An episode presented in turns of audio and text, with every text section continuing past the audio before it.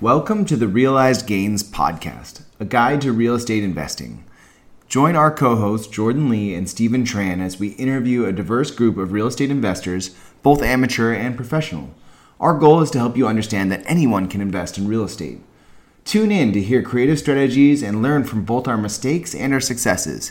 You can find us where you love to listen to podcasts on YouTube or at jordanleemortgage.com. Give some advice to somebody that was looking thinking about getting started in real estate or thinking about investing in their first property, what would you what would you suggest based on your experience and knowledge? Get your debt right first. yeah. I, I don't think we would have been in the position we were in, even with the VA loan, if we didn't have our other ducks in a row financially. Mm-hmm. And I and and do it through whatever source makes more sense to you. I know Dave Ramsey's somewhat, you know, on the hot seat right now. He's not my favorite person anymore, yeah. but I like the tenets uh, of what he taught us, and we still we, we hold on to to those.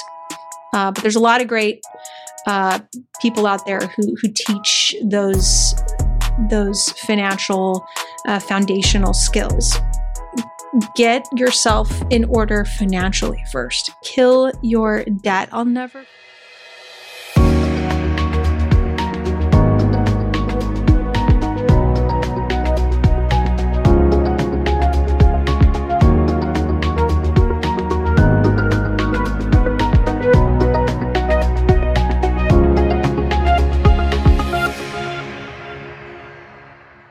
Hey guys, welcome to the Realized Gains podcast. We're on episode 23. My name is Steven Tran. I am an Oregon realtor and I'm a multifamily investor. Hey everyone, I'm Jordan Lee, your co host, and I am a loan originator that's licensed in about seven states based here in Portland, Oregon. Uh, and I invest in single family homes. And we have a, we have a great interview for you today. We, uh, we interviewed Laurel Arenivar, um, who's a local realtor with a really colorful history of moving around, which is which is super interesting because she grew up in Texas, but she's a a military or Coast Guard spouse. Yeah. So they've so they've moved around to a lot of different places. What they were in Alaska, Michigan, where she got her license. Oh yeah, Michigan. She's in Oregon for the time being. Yeah, it was in Seattle, Astoria, now now the Portland area. So it's it's a great story on how to like build a referral business, um, but also use a, a VA loan to invest in real estate. Yeah, no, it's super interesting because obviously, you know, like you think of real estate as somewhere where you have to set down your roots, get your license because you're licensed in the state that you work in. Right. And it's so amazing, like how she built her business. Like I, you know, I'm a little bit inspired. So, but yeah, tune in if you want to hear more. Mm-hmm. All right. Hey guys, welcome to the Realized Gains podcast. I'm Steven Tran. I'm here with my co-host. Yeah, I'm Jordan Lee, and uh, we're here. We have a really special guest today. We're here with Laurel Arenivar. And um, yeah, so just to get us started here, Laurel, can you just give us a quick background, you know, the quick one too of where you come from and, you know, what brought you here and and kind of your your story. Great. Okay, well, thank you guys for having me on today. Um, I hope your audience will be a little forgiving. I'm I'm not a, a podcast guru by any means. like, like um, I said, we are 20, nervous, 22 so. episodes in. We have no idea what we're doing. Okay. After today, Yeah. you'll be This a guru. This is episode Yeah. number one for me. Exactly. So, um, I did toy with the notion of starting my own podcast once upon a time, but Hmm. uh, yeah, that that didn't take. It's never off. too late. So it's never too late. Yes, here I am. So, um, yeah, my name is Laurel Arenivar, and I am originally from uh, West Texas, Hmm. town called El Paso. Uh, it's a great border town right up against um, the sister city of Juarez, Mexico, and also the state of New Mexico. Hmm. I was born and raised there, and I eventually found my way here um, by way of the military. I am an active duty Coast Guard spouse. Mm. Uh, my husband Michael is in the Coast Guard So you guys moved around pretty regularly then. pretty regularly. Yeah, um, Michael has been in the Coast Guard for uh, 15 years this year. Oh, wow. Yeah, it's it's And been a minute. Every X, how many years before you get he gets reposted or restationed, whatever. So for enlisted, and we are enlisted, it's every four years. Okay. Usually officers are around two. Mhm. Um, and so we'll be here in the Portland area um, until 2025. Okay. Yeah. And you don't. when do you get to know when the next station is? Uh, well, I mean, it's kind of hard with the military. You have Yeah. to sort of do what they say when they say to do it. But generally speaking, um, around the end of 2024, we'll start putting in our picks. That's what they Oh, okay. call You them. get to, like, like a wish list. Top five or whatever. Yeah, yeah, exactly. Okay. Actually, you can go all the way down to like 30, depending Oh. on all the different billets available. Interesting. Yeah, and then you put in your top, and depending on how good a station you're at currently, will determine uh, whether you get that top pick. So if you're like coming out of Bahrain, you're on a boat, um, you're experiencing some real hardship. You know, you're away from your family a lot, months at a time. Then you're probably going to get your top pick. Mm, Oh, nice. Okay. But if you're sitting pretty in San Diego, you got to prepare yourself. You know, you're you're probably not going to get your top pick, but but that's okay. So so We'll you've put got to see some interesting areas of the Yeah. country then. So you were El Paso, then then where else were you? Yeah, interesting is a good word for it, uh, Jordan, because right out the gate, you know, you're he was a brand new baby in the Coast Guard. That means that you do not get your top pick. Oh. You're bottom of the barrel. Mm-hmm. Um, and uh, I don't even remember what we put in, quite frankly, for a number one, but it doesn't matter because we didn't get it. Right. We went to Kodiak, Alaska, Oh, um, which is a tiny island about 90 miles off the coast of Anchorage. And yeah, that's how we got started. He was immediately put on a boat, gone for three months at a time. Wow. We didn't have kids at the time. It was really hard to make friends. Kodiak, Um, Alaska sounds like tiny town. Yeah. tiny. not, not the one where you're like on stilts because of polar bears, though, right? Well, I, uh, no. I mean, tiny is an interesting word for it because, yeah, you're in a tiny island and yet it, it feels so expansive. Oh, island, yeah. It's just, it's just so much um, land and it really is remote. And um, you're just a speck in the in the midst of a world that really doesn't belong to infrastructure. It, it doesn't belong to um, humans. It, it hasn't been overtaken by Yeah. them in a sense. You know, the, the bald eagles are like the the crows of the area. There's tons of them everywhere.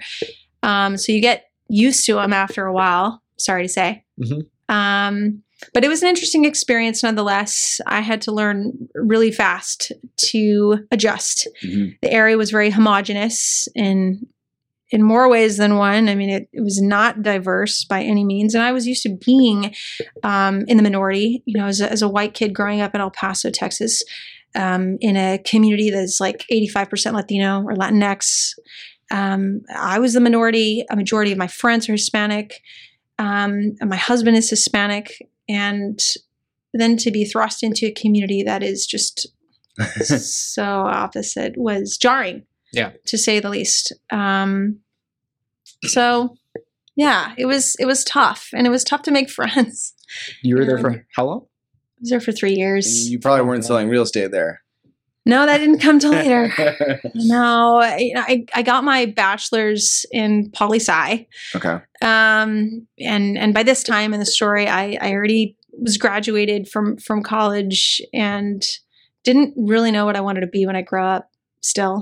hmm Um, and so I started substitute teaching, uh, which was a great experience because I, I got to work with all kinds of kiddos and I learned how to um, um, support kids in special education, specifically uh, kids with autism, which served me well in the future because then, you know, I recently learned that my son has autism. And so I was Oh, able wow. to, to really take some of those skills and apply them um, in a very personal way. Um, but it was it was a tough experience. I wasn't happy. I had uh, some bouts with depression, you Mm. know, and it's it's not an easy subject to talk about. But Yeah. we're finally coming into a space where we can talk a little bit more about uh, mental health awareness. And I really struggled. hmm I really struggled. Michael would go off on the boat, and I would hop a plane, and I would go back to Texas, and I would Oh, stay yeah. there for two months at a time. Yeah. You know, um, and looking back, it's like, oh well, should you have spent all the money? Should you have squirreled it away? You know, had the foresight to set aside for real estate or, or, or whatever. You know, but. I don't know. And I've beat myself up at times thinking, oh man, I, I should have done this differently. I should have done this. I should have done that. Hindsight's 2020, Right. right? Yeah. But at the end of the day, it's like that's what gave me grounding emotionally, spiritually, mentally. And I think I, I desperately needed that at the time because everything was new. Everything was literally dark. Alaska was dark all the time.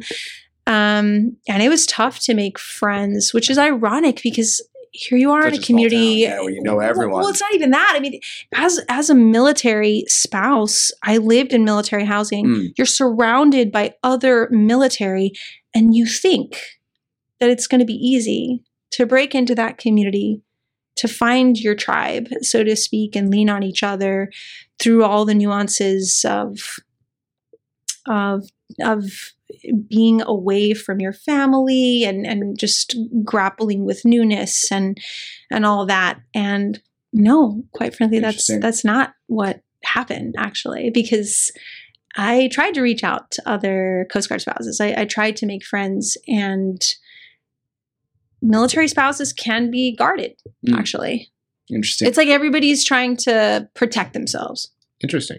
so to speak if that if that makes sense so How, But- do you do you ever wonder how they were surviving out there with, if they weren't making friends and weren't trying to connect with other people?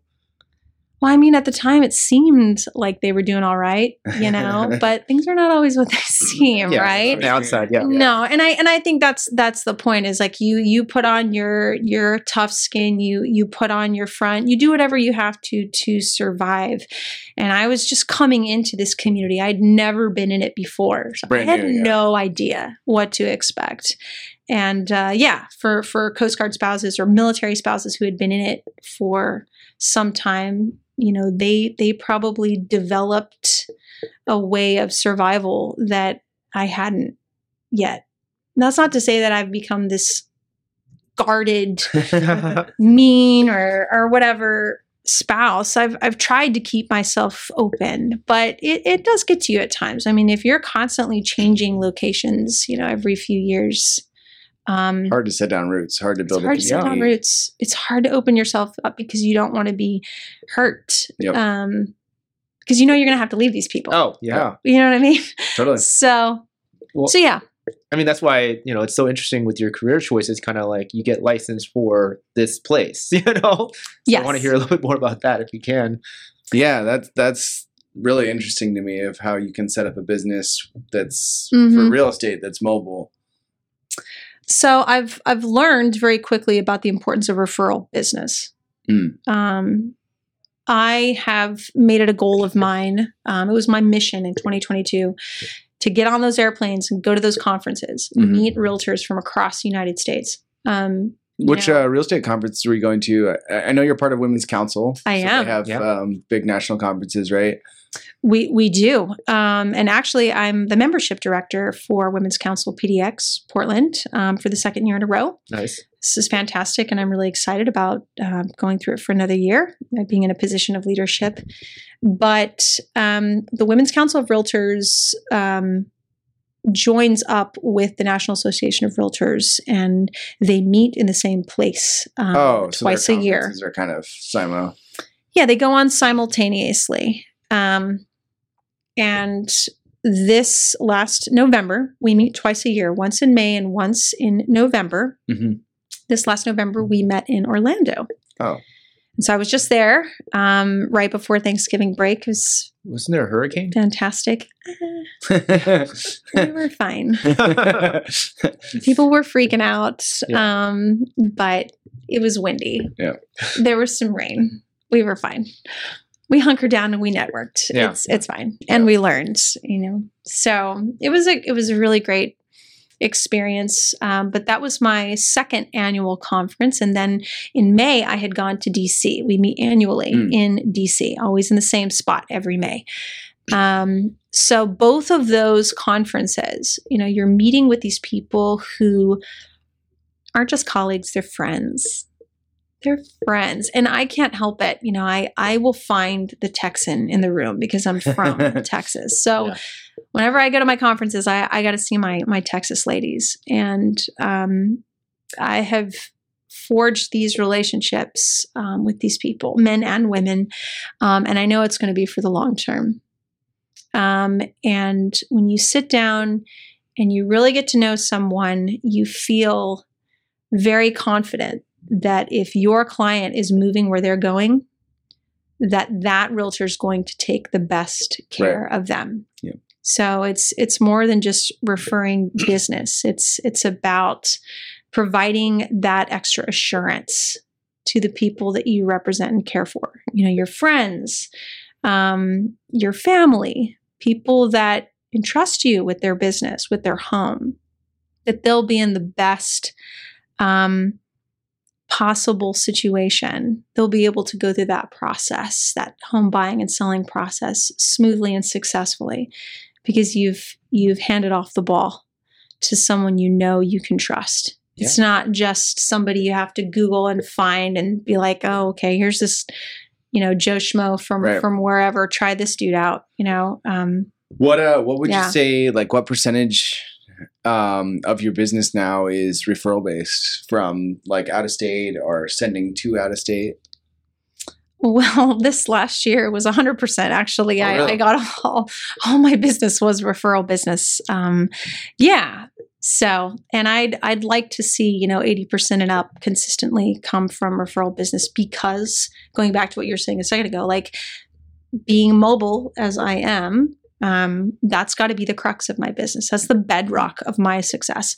Knowing that I'm going to move around a lot, I've got to have those um, that structure in place and those colleagues or uh, professional connections wherever I go that can always provide business, throw business my way because they trust me to do a great job with their colleagues and um, they know who I am personally. And so, yeah, so that's something I would definitely encourage um, other realtors to get involved in. And that's why I'm a part of Women's Council, which I hope your viewers and listeners will encourage joining because it's a great organization for women and men uh, to, to build that referral business, those connections, um, you know, in state, out of state, in town, out of town.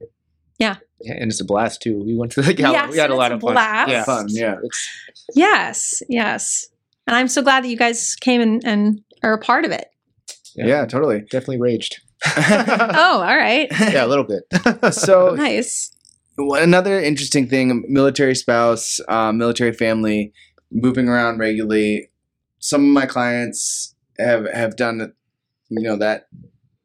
Talk to us about the strategy of buying a primary as a V as a veteran, hmm and then being able to, you know, move and buy another primary uh, with the VA loan. Have you seen that in your community in your travels, or, or have you guys done that? Yeah, I've seen it a lot. Um, I've done business a lot with fellow coasties who consistently buy wherever they are stationed. Mm-hmm. Some of them buy and hold. Um, some of them turn around and sell, and then they, you know, uh, they rebuy in the new location where they're at. Um, obviously, I'm I'm not a VA specialist. Uh, You know, this is not my main area of expertise, so I'm not going to go into the you know the nuances of of all of that. Um, and a VA specialist would be really able to to comb over those avenues and um, But the general higher level concept is Yes. you can, as a veteran you have the opportunity to buy a home Mhm. with zero down. yes, Um, your you primary. absolutely can. Yes, you do. Right, exactly. And so you you have to buy it as a primary. You live there for a certain amount of time before you can either turn around and rent it out, Mhm. or you can sell it Yeah. altogether and you start over. Yep. Essentially. Mhm. Um, but I have known folks who they buy and hold their house. They bought it with the VA, and then they turn around and they buy again using the VA. Mhm. Obviously, you're you're gonna at some point you're gonna hit your threshold. Right. You can't just own like you know At sixteen some point- properties with the VA. Yeah, Yeah, you, you can't. have to refinance out. You'll have to refinance out, um, and depending on how much you spend per property, you could you probably get up to like four, let's say single families. I know you're into multis, but I'm just I'm in the single family world in my head. Um, properties using the VA, um, because you only have so much allotted to you. Essentially. Yeah. Um, Your Well, eligibility. can I ask? Is it Yes, just like your DTI exactly. just gets so bad at some point? No, no, it's not. it. It's not based on that. It's just there's a specific amount of eligibility that you have. Mhm. Okay. Um, and yeah, once you've used it, it, it impacts further uses of it. Um, and yeah, not to get in too much into the weeds, but there is there's a limit on that, and you know you you have to like come in with a down payment after you've reached a certain threshold. Um, but if you're both military, if both spouses are you know military, then you can use you can Exactly. use them separately. So there's yeah, there's a lot of different ways that you can. there's use it. strategy. Yeah. You can strategize. Well, and and as you're moving regularly i- Mhm. in a in a time period that does give you an opportunity to build some equity, um, you can build, you know, over your career, you can build a nice nice portfolio, and and Mhm. and you know, military they have a nice um, living stipend as well as Mhm. part of that, which um, makes qualification pretty not not terrible if you if you manage your your debt well. if you manage your debt well and depending on where you go i know that they just True. lifted the bah basic allowance for housing which Oh, is that's what you're what it's called, talking yeah, about yeah, um, in the portland area so like up in the Soo where i was just before this Sault Ste. Marie michigan bah was terrible. It just was not um, it it didn't do well with inflation. It just the cost of living and that just were not in alignment with one another. So um, so it does depend, but generally speaking, you're right. That BAH is separate from the income that you take in as military. And you can turn around, you can throw it at rent, you can turn around, you can throw it at mortgage. And um, I think you brought up an interesting point about debt. You know, you're you're absolutely right. Um, just in general, when we're talking about real estate investment, like and I, I want to pick your brain about this a little bit more Sure, because I know yeah. that you're super into real estate investment, but um, you're obviously going to have more success, VA or no VA, if you've got your debt uh, down. Yeah. You know, and you've got that that cash on hand to be able to turn around and, and throw it at things that actually appreciate rather than cars that you finance that don't, right? Oh yeah. No, I, I, know- I know I'm making kind of like my little side points here, but it's it's a it's a good reminder for your viewers, right? Because if they're looking for tips on how to get started and things of that nature, like Oh, I mean, yeah. oftentimes a car loan will lower the amount that you can qualify for on a house by a hundred thousand dollars. I mean, it's Yeah, I mean, you want to get your money into if you're going to go get debt, put it into good debt, into an appreciating asset. I mean, if you get like a luxury car or you know like a Maserati, maybe that counts as a you know appreciating vehicle. But most uh, maybe if it's like limited, yeah, if it's a limited amount, like some kind of Porsche or something, I don't know. yeah. but generally, not for yeah, me. not yeah. yeah, So no, I I love real estate and like you know my thing with multifamily is forced appreciation. mm-hmm. You know, with these single family, and I still think it's a good investment if you can get it at zero percent down and leverage yourself. Mm-hmm. getting an asset that grows with the community based on uh, what's it called uh, comparison approach in terms of appraisal is just you you know Mm-hmm. hopefully in a good market it'll it'll appreciate with good value and you know you can refinance and hopefully lower your payment and hopefully your rents keep going up and so this is this inverse relationship where it will turn into a good investment over time i think all real estate generally does Mhm. so you know single family buying, hold it. multifamily Well, and It's all with a. VA loan, you can get multifamily too. yes It's Yes, you can. It's not only for And I helped my client. Yeah. Um, he's gosh, he was a brand new puppy in the Coast Guard, and he was like 20 years old. And his first property that we bought just last year, actually, um, 2021. Excuse me, we're in 2023 now. So, um, was a multi. Well, that's It the amazing duplex. thing too, right? You could be 18, 19, 20 years old, you have strong income, but and you put you don't have to Yeah. save money, right? You you could put zero down and you can qualify for Yes, absolutely. ultimate hack yeah Yeah, and now he's house hacking essentially. Yeah, he lives on one side and he's hacking the other. He's getting his renter, he's putting him in there. Um, and then he uh, recently got out of the military, but he still got that property Mhm, thanks to the military and Mhm. thanks to the VA loan. And he's doing other things now, but he's he's got that that system in place, um, and he's jump started. And he only has to live in that one for a year as well, right? Just like any other loan. Probably. Yeah, I mean the Is mortgage the mortgage note that you're signing says that you intend to live in it for 12 months. yeah, Okay, just That you intend to. Because mine I mean, was of course, life so- comes up, right? Yeah, things happen. You have to move, etc. But 12 months in, he can rent that out. And now that he's out of the military, maybe he qualifies for. Does he qualify for FHA after that? Yep. Yeah. Yeah. I mean, you're always there's you Mhm. can always qualify for yeah conventional primary FHA anything. Yeah. Yeah, and Mhm. so just you know, he could find other ways to leverage himself. And Yeah. by, I don't know how old he is, but like a couple years in, he could have you know two multifamily properties with If that's what very you wanted little to do. down. Yeah, Yeah. But I loved what you said about forced appreciation because you know you're you're really taking an asset and you're putting it on steroids essentially.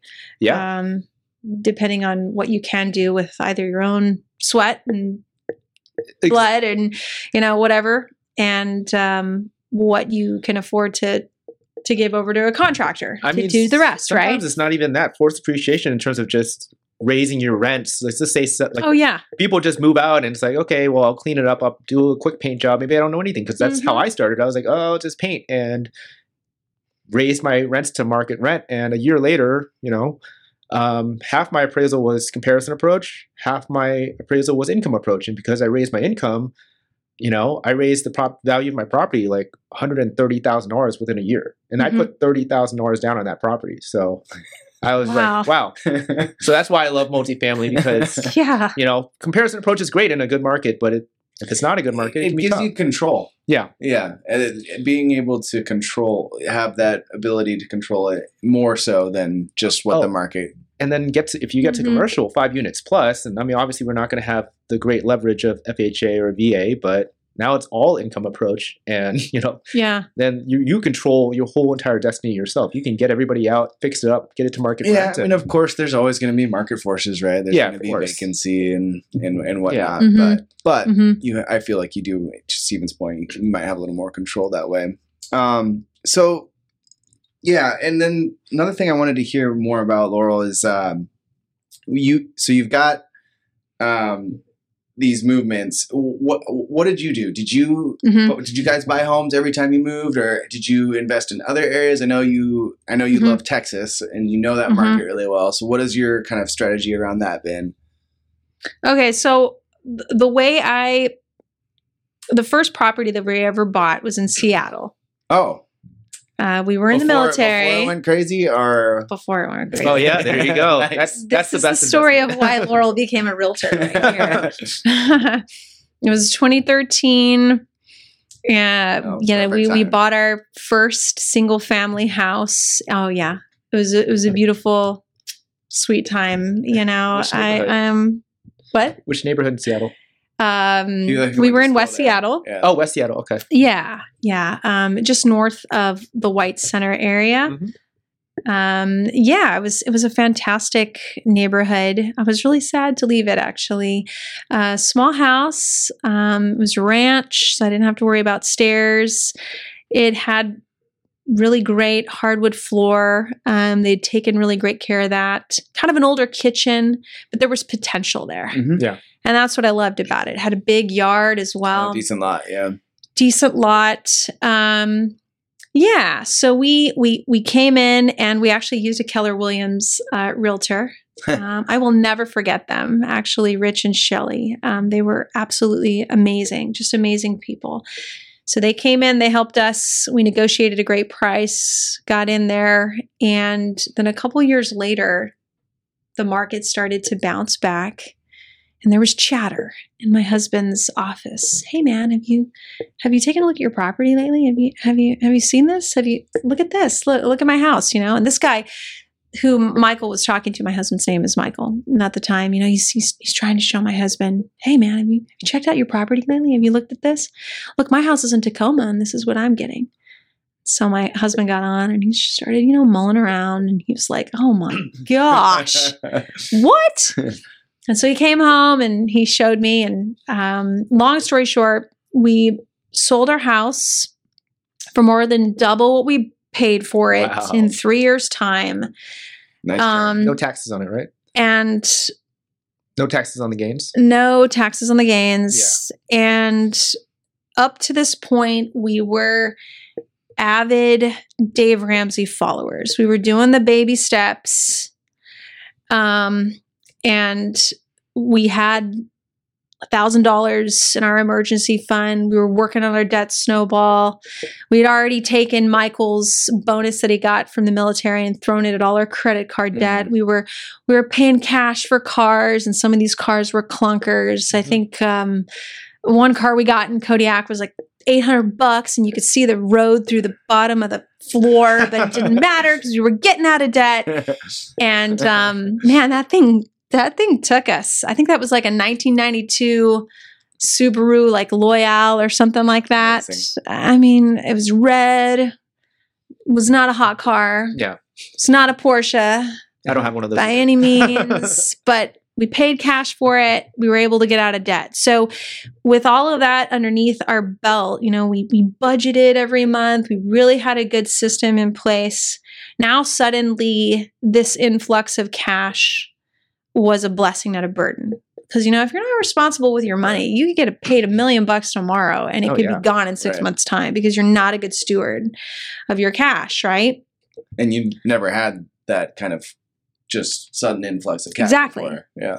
so here it was it was it was sitting right before us but we were following the plan you know um, and so we knew right away okay we've got to pay off the remaining bit of our student loan debt Hmm. which is what we did Nice. We opened up investment accounts like roths and iras Oh, nice. we bought a decent car for cash at a dealership not from a private party so uh, that car lasted us a while um, we still haven't done started what I still haven't gone to a dealership yet. I still only bought directly from people. That's fine. I mean, if, if it's a good source, it doesn't matter. I was just excited to have that opportunity. Um, and we purchased another house. Hmm. Um, we didn't use the VA though. okay. Okay.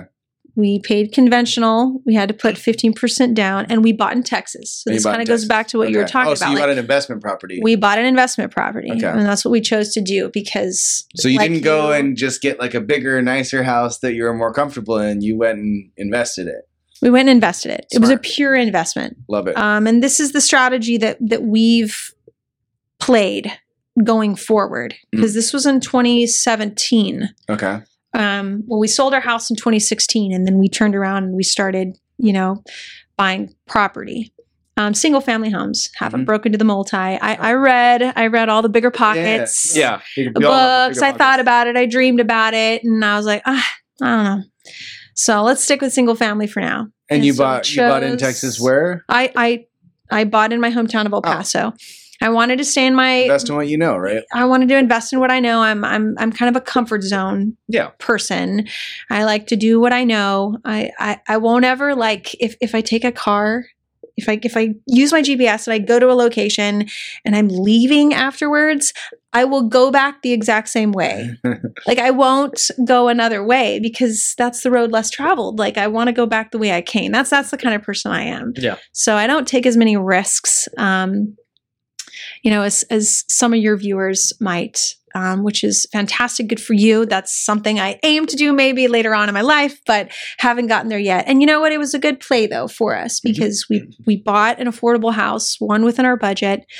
And now, looking back, we've steadily raised the rent um, Mhm. to keep up with inflation, but still provide a quality home um, for renters who who deserve a, a good quality home and who want to someday uh, have access to home ownership, but maybe they're not there yet. Yeah. And so that has become my focus as a real estate investor is um, you know providing extra housing for folks who who need it. Um, Mhm. But who someday deserve to be homeowners like like us. And so right now we've got a military family in there because um, you know where the house is located. It's off one of the main byways that goes straight to Fort Bliss. Fort Bliss is the one of the largest army bases in the country, Mm. and that's the one that's situated in El Paso. So, like uh, we we bought because we knew about that area. That's where I'm from, but also because. Um, you know the, the the tenants the types of tenants that are out there. You've got a lot of military family. And so i wanted to to rent or we wanted to rent to military um not specifically. Obviously we're i'm we're open to any and everyone. Um but we knew that that that's a clientele that constantly needs housing. Yeah. Yeah, um yeah. So that's what we And did. they're very reliable tenants, right? And they're very reliable tenants. They have to be because if they don't pay their rent they get in trouble Yep. essentially. But um yeah so that's that's kind of the game plan that that that we chose. And uh after we we did all this i i wasn't even an agent yet.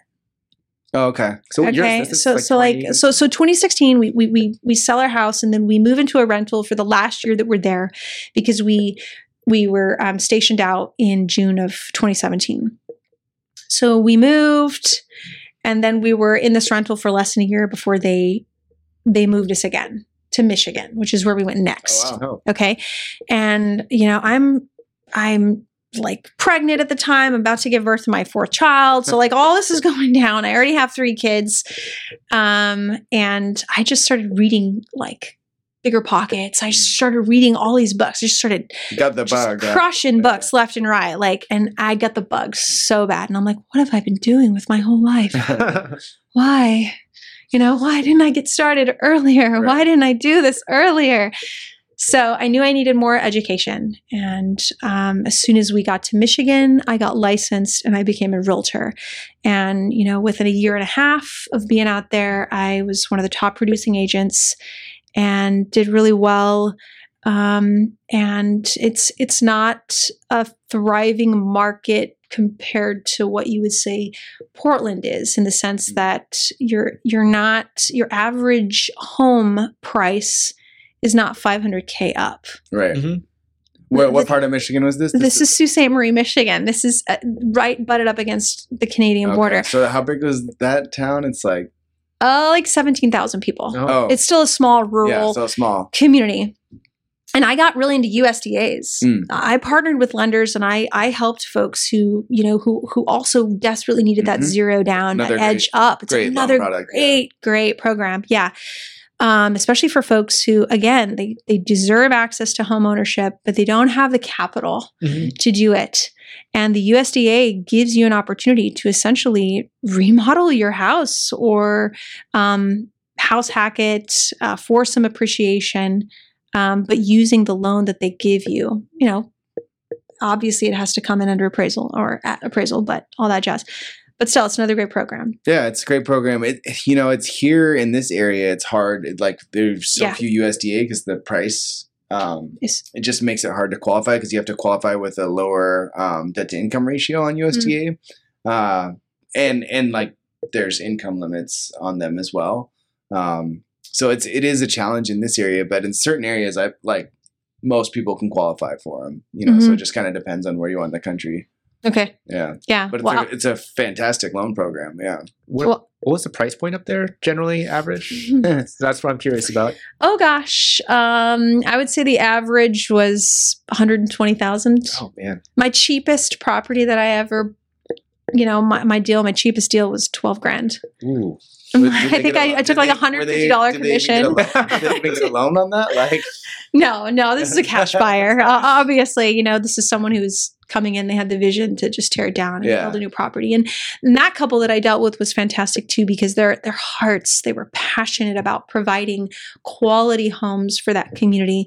And unfortunately, the the Soo really has a scarcity when it comes to quality housing, Mm. and families are so desperate for it. So I worked hand in hand with this couple. Oh man, loved them and they were like we're going to tear this down we're going to we're going to create a, a good single family and we're going to provide quality housing for people out here and so it was, nice.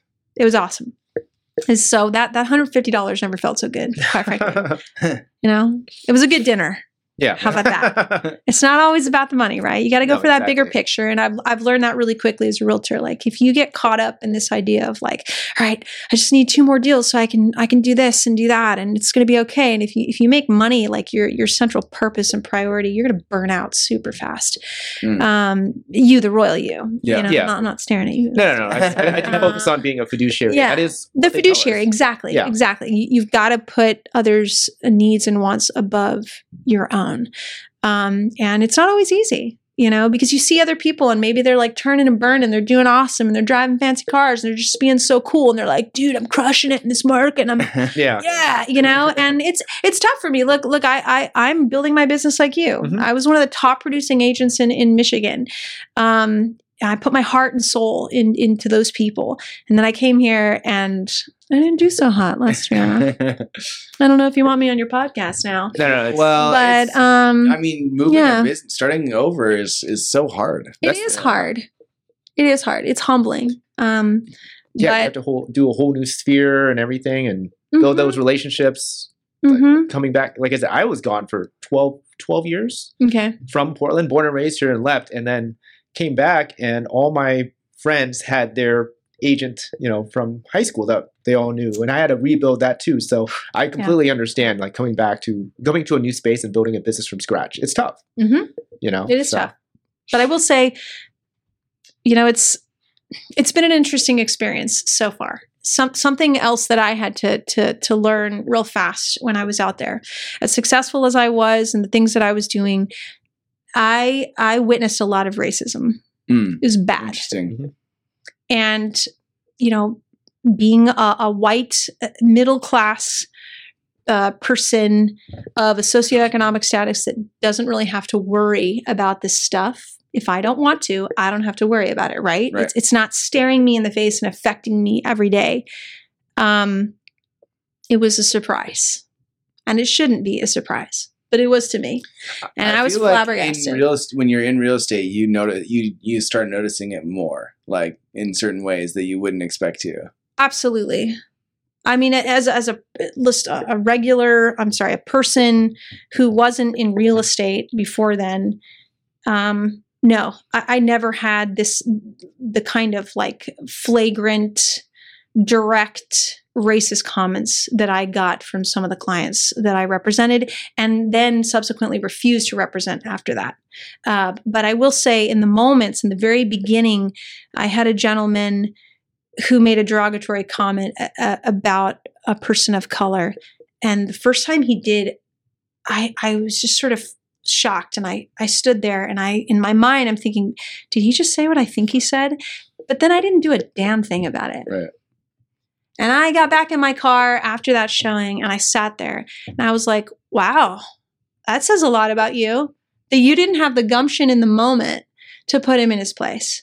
But then I took a step back, gave myself a little bit of grace, and I realized, but I don't know how to respond in those moments as a professional. Um, and and that's an excuse. I recognize that. That's an excuse. But going forward, whenever I would go show properties, I would be nervous. What if this person says this? What am I supposed to say? How am I supposed to respond? And so going forward, I I really um, I got more deeply involved in fair housing. Yeah. In a flash forward, I'm now on the national committee for um, for diversity with NAR, Oh wow. and I realized that if you don't know me talking to myself how to respond in these moments, then you damn well better learn. Mm. Because if you say nothing, then you're just as complicit. And so I convicted myself and I'm willing to do the work. And I think that realtors, especially white realtors, have got to step up and face themselves in the mirror and say, you damn well better be willing to do the work. Yeah. And um, it wasn't the best past for me, knowing that I didn't respond as I should have in the moment. But this community has given me so many tools, um, so many resources and support. Um, and I feel empowered Mm. to be able to to do what needs to be done.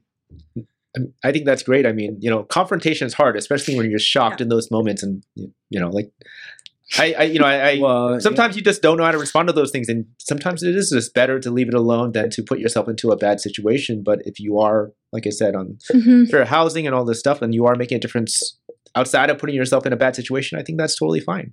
Yeah. you know, Well, and I didn't do it right in the beginning. I, Yeah. you know, after it happened, I like patted myself on the back. I'm like, I'm going to start a Facebook group. and we're going to be against racism. And I started inviting people to be a part of it. And uh, another a group of people, uh, mostly people of color, found out about it and they took me to task. Mm. And they're like, well, why didn't you come sit at the tables that we already had? Why are you creating a table and you're inviting people to be a part of this, but it's on your terms? And I was like, shit. I'm sorry. it's fine. That's us. That was hard to hear. Interesting. yeah so then i i was like okay so i started going to those tables and sitting and just listening and shutting up and so that it's it's been a journey Mm. you know for for me individually and um as a professional and as an individual but it's worth it. It's worth it. And and one of my my goals that I'd like to see, especially in these organizations that I'm a part of, that I help to represent, Women's Council speci- specifically, Mhm. um, we don't have a single person of color in our your, local network, on your board or on your in your, in our board. in your membership um, base. Uh, no, well, I mean there there are some gentlemen who are, and um, but I will tell you, I don't think it's enough. You know, we certainly need them on the board. And I know I'm kind of convicting myself here because Oh. I'm part of Women's Council, but I mean I'm willing to say the tough things, you know, and that's that's a goal that I think we we need to to, work toward, and we are. I'm I'm glad to see that the Women's Council is doing things to partner up with AREAA, Yeah. to Mhm. partner with NAREB, and now NAREB, um, and I, I know that we have. Let me take that back. We we do have a Latina, you know, um, on our board, but again, it's not enough. Yeah.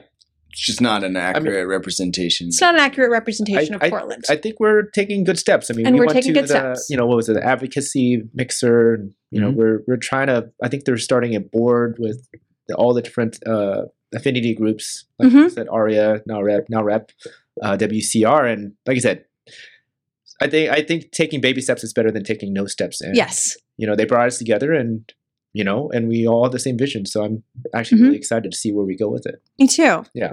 So, but Yeah, of course, like absolutely. everybody, you know, wants to move faster. We'll try to move the best we can in lockstep.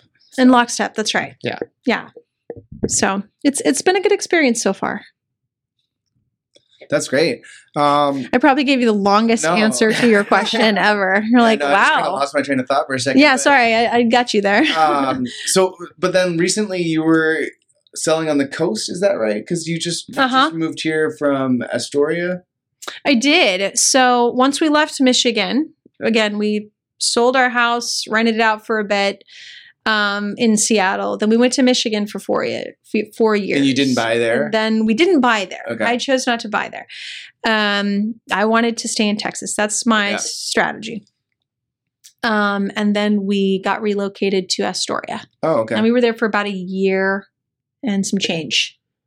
But the Coast Guard Command Center within the sector is relocating back to Portland. Oh, Apparently, they were here like 15, 20 years ago. Oh, Okay. And then they thought it would be a good idea to go to the coast. And now they're going back. I don't know why. Portland has a coast, right? I- the Columbia River. yes. Well, and no, the Coast Guard has always been here. right, yeah. right. It's MSU Portland, but the sector itself, think of it like departments, was moved to the coast and now it's being moved back, essentially. Um, and so, along with it comes our family and a few other families who are now going to be relocated out this way. So, I've just been moving a lot. Yeah. The last lot 16 moving, months, just been moving, lots of moving. So your whole business is now here, and you, you feel like you're starting over in Portland. Uh, well, I mean, for the past year, I've been on the membership. Uh, I've I've been the membership director with Women's Council. Um, I've been on the been diversity committee the- with Oregon Realtors. Okay. So I was already involved, uh, sort of corporately, uh, within the infrastructure of uh, the realtor world and industry. Um, but yes, when it comes to clientele, like I'm, I'm definitely, definitely building. Um, so for two more years before you got to leave. Dude, You're already trying to get rid of me here, and and you're leaving. More you're competition. Leaving, you're going to be leaving. yes, yes. no collaboration. Of course, yeah. Come no, you gotta- you gotta on. do referrals when wherever you land next. Yes, exactly. or even on the bu- coast. I I I'm still serving the coast, um, oh, nice. to to some degree. So, but yes, I want to make Portland, um, you know, my my main place. I live in the Bethany area. That's my neighborhood, you know. So that's I I'm servicing that area. I'm also looking to really focus in on the Scappoose area because it's somewhat adjacent to where I live, and I want to be a part of that community too. I know it's outside of Portland, but Hmm. still, That's great. So yeah, but So, if you were to switching gears here, if you were to give some advice to somebody that was looking, thinking about getting started in real estate or thinking about investing in their first property, what would you, what would you suggest based on your experience and knowledge? Get your debt right first. yeah. I, I don't think we would have been in the position we were in, even with the VA loan, if we didn't have our other ducks in a row financially. Mhm. And I and and do it through whatever source makes more sense to you. I know Dave Ramsey's somewhat, you know, on the hot seat right now. He's not my favorite person anymore, I- Yeah. but I like the tenets uh, of what he taught us, and we still we, we hold on to to those. Uh, but there's a lot of great uh, people out there who who teach those those financial uh, foundational skills. Get yourself in order financially first. Kill your debt. I'll never forget the day that I picked up the phone and I called to kill the last remaining bit of my debt, that student loan debt that was just like this albatross just hanging around my neck. Like it- oh, it just never went away. It was like the last remaining bit of debt. And I called her on the phone and I said, I want to pay off, I want to pay off my student loan debt. She said, Are you sure? That's what she said to me. I'm like, Yeah, I'm sure. You know, um, and I gave her the remaining amount and I just hung up that phone and I just started weeping. It's it was a, a very emotional uh, but empowering and freeing moment um, for me because I knew I knew that the doors had just opened up and all that was what you needed to feel like you could make a risk or take a. Exactly. Take I. I don't think, and I know there's good debt and bad debt. I Mhm. know that. I know that. Um, I mean, Dave would say there isn't, but whatever. He's not here. yes. So, he doesn't like Uh, real estate. Well, yeah. He does, but eh, Yeah. it- mhm. You know. he's like, buy a buy a house with all cash. Uh, sure. Yeah. Yeah, right. Save that. Yeah. And forget about the FICO score too. Yeah. Uh, which I, I hate FICO scores too, just as an aside. But but but still, get your debt under control, if not completely eradicated. And then all that cash that you have on your person, it's it's not going toward credit cards. It's not going toward um, car payments. God, everybody thinks, man, car payments are a way of life. It's just the way it's going to be, and it's just that's just not true. Like, um, I mean, that that that's my thought on Yeah. that. You know, but you're you're in a much better position financially when you've got your debt under control um, and then you can turn your attention uh, toward real estate because it is it's it is the american dream in you know it's it's Yep. it's a it's a real tangible thing that most of us have access to that sadly too many of us don't have access to. And we as realtors and lenders it's our responsibility to open those doors to historically disenfranchised people who have been kept out uh, for so long. And i know i'm preaching to the choir. The white girl here talking so i apologize. No, I mean, um, I but totally agree. I mean, Yeah. You know, like like it's an, an actual asset. You can see it. You can touch it with your hands. You Exactly. can fix it. You can add value. yes It'll grow in value. It it literally is life changing for so many families It is. to have something that will substantially grow their net worth. I mean, for generations to come Exactly, generational wealth. it's generational wealth it, it generational wealth. really is it's safety, it's security. It's yes, even in up and down markets. Um, you know, and if you're military, get a hold of your VA specialist. If you've gotten your debt under control and you're all solid, then I would say connect with your local VA specialist. Um, because those people, they really know their stuff, um, or a lender that you can trust and get the ball rolling, see what your options are. And if you can, buy with a VA. Mhm. You know, leverage, use the government as leverage.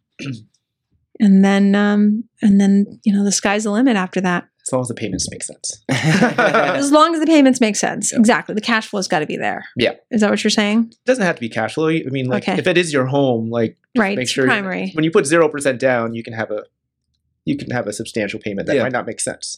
yes Yes, exactly maybe put a little down if you have it, just to kind of offset a little bit. But yes, Mhm. yes absolutely totally agree what is what is the percentage that it's encouraged like your house payment to be like 30% of your income is it thirty 30% of your gross income. yeah okay Yeah, that's So, that's the standard. if you've got to financial put some money down so that you can get into that sweet spot then yeah, do it you know but Yeah, I think it depends totally on every family in the Yeah. market, right? Too. Yeah, exactly. Thirty percent of somebody that makes Mhm. thousand a month versus thirty percent of someone that makes five thousand a month is a big difference, right? Yeah. Of course.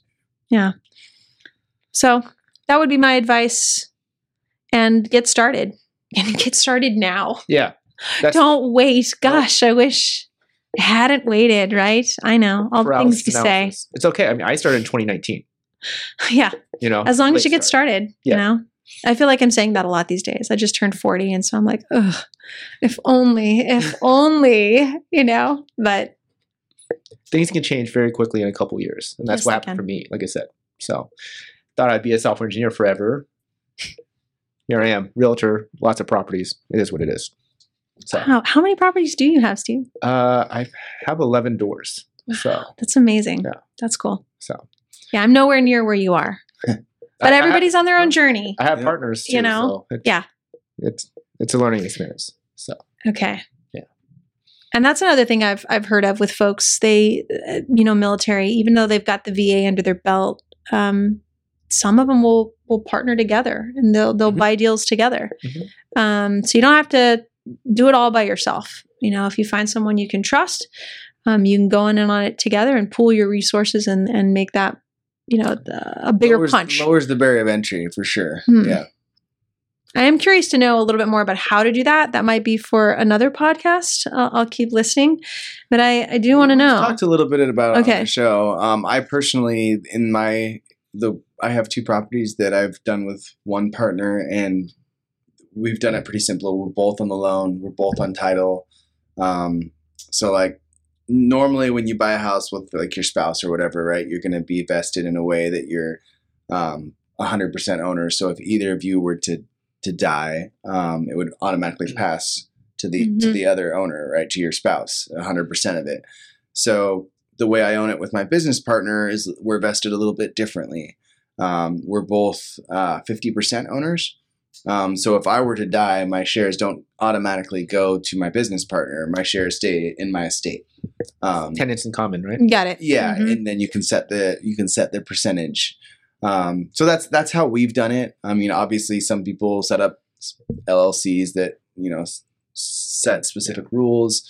Lots of different ways of of cutting that. To me, that's the most simple though, is to just best that way in title. And Mm. but obviously, you know, those type of things that's for an estate attorney to advise on. Like, I we don't We don't we don't give pretend to give that, legal advice. give that advice. I can I can right. I can tell you Stay in our how- lane. yeah, I can tell you how I've done mine and what makes sense for me and Okay. my, my family estate. But um, uh, but yeah, that that's how I've, you know we've seen all sorts of different methods.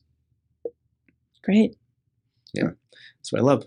Real estate can get real creative. hmm Absolutely. Um, well, yeah. I mean, Steven, did you have anything else? No, no, this was great. Yeah, thank you so much for coming on the show. If someone if someone wanted to like reach out to you, pick your brain, join Women's Council, how would they? Gosh, how would they find join you? Women's Council. Please join Women's Council. It'd be fantastic. Yes. so again, I'm the membership director for the Women's Council of Realtors, and I'm with Premier Property Group as well. Um, you know, am I allowed to leave a le- number? Yeah, Can you I leave say your number, that? whatever you social media You can put it in the show want. notes if you want, Yeah, I however you guess, want people to afterwards. But yes, absolutely. Um, you know, look for me on social media.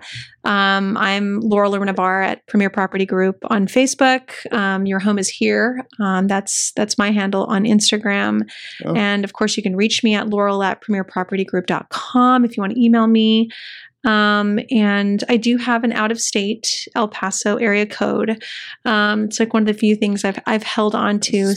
since I know. I need to change. No, it's it's it's true. And I'm getting a new phone, and I, I think we are going to change phone lines. And it's it's like But a then- small death. Then you like lose Letting all. go. Then you lose all your. Contact. I Just- know, and Just I own it. Just own Just your own area It's code. I, sh- I right I am right now. So yeah, you know, you can you can contact me at 915-491-6910. Area code 915. That's El Paso. That's me. um so no, I'm not a spam. I'm I'm I'm me. So thank you so much for for allowing me to to come on today, you all. Um really great sobering real conversation that I appreciate you providing the space to have. We loved having you. Thank you so much. Thank you.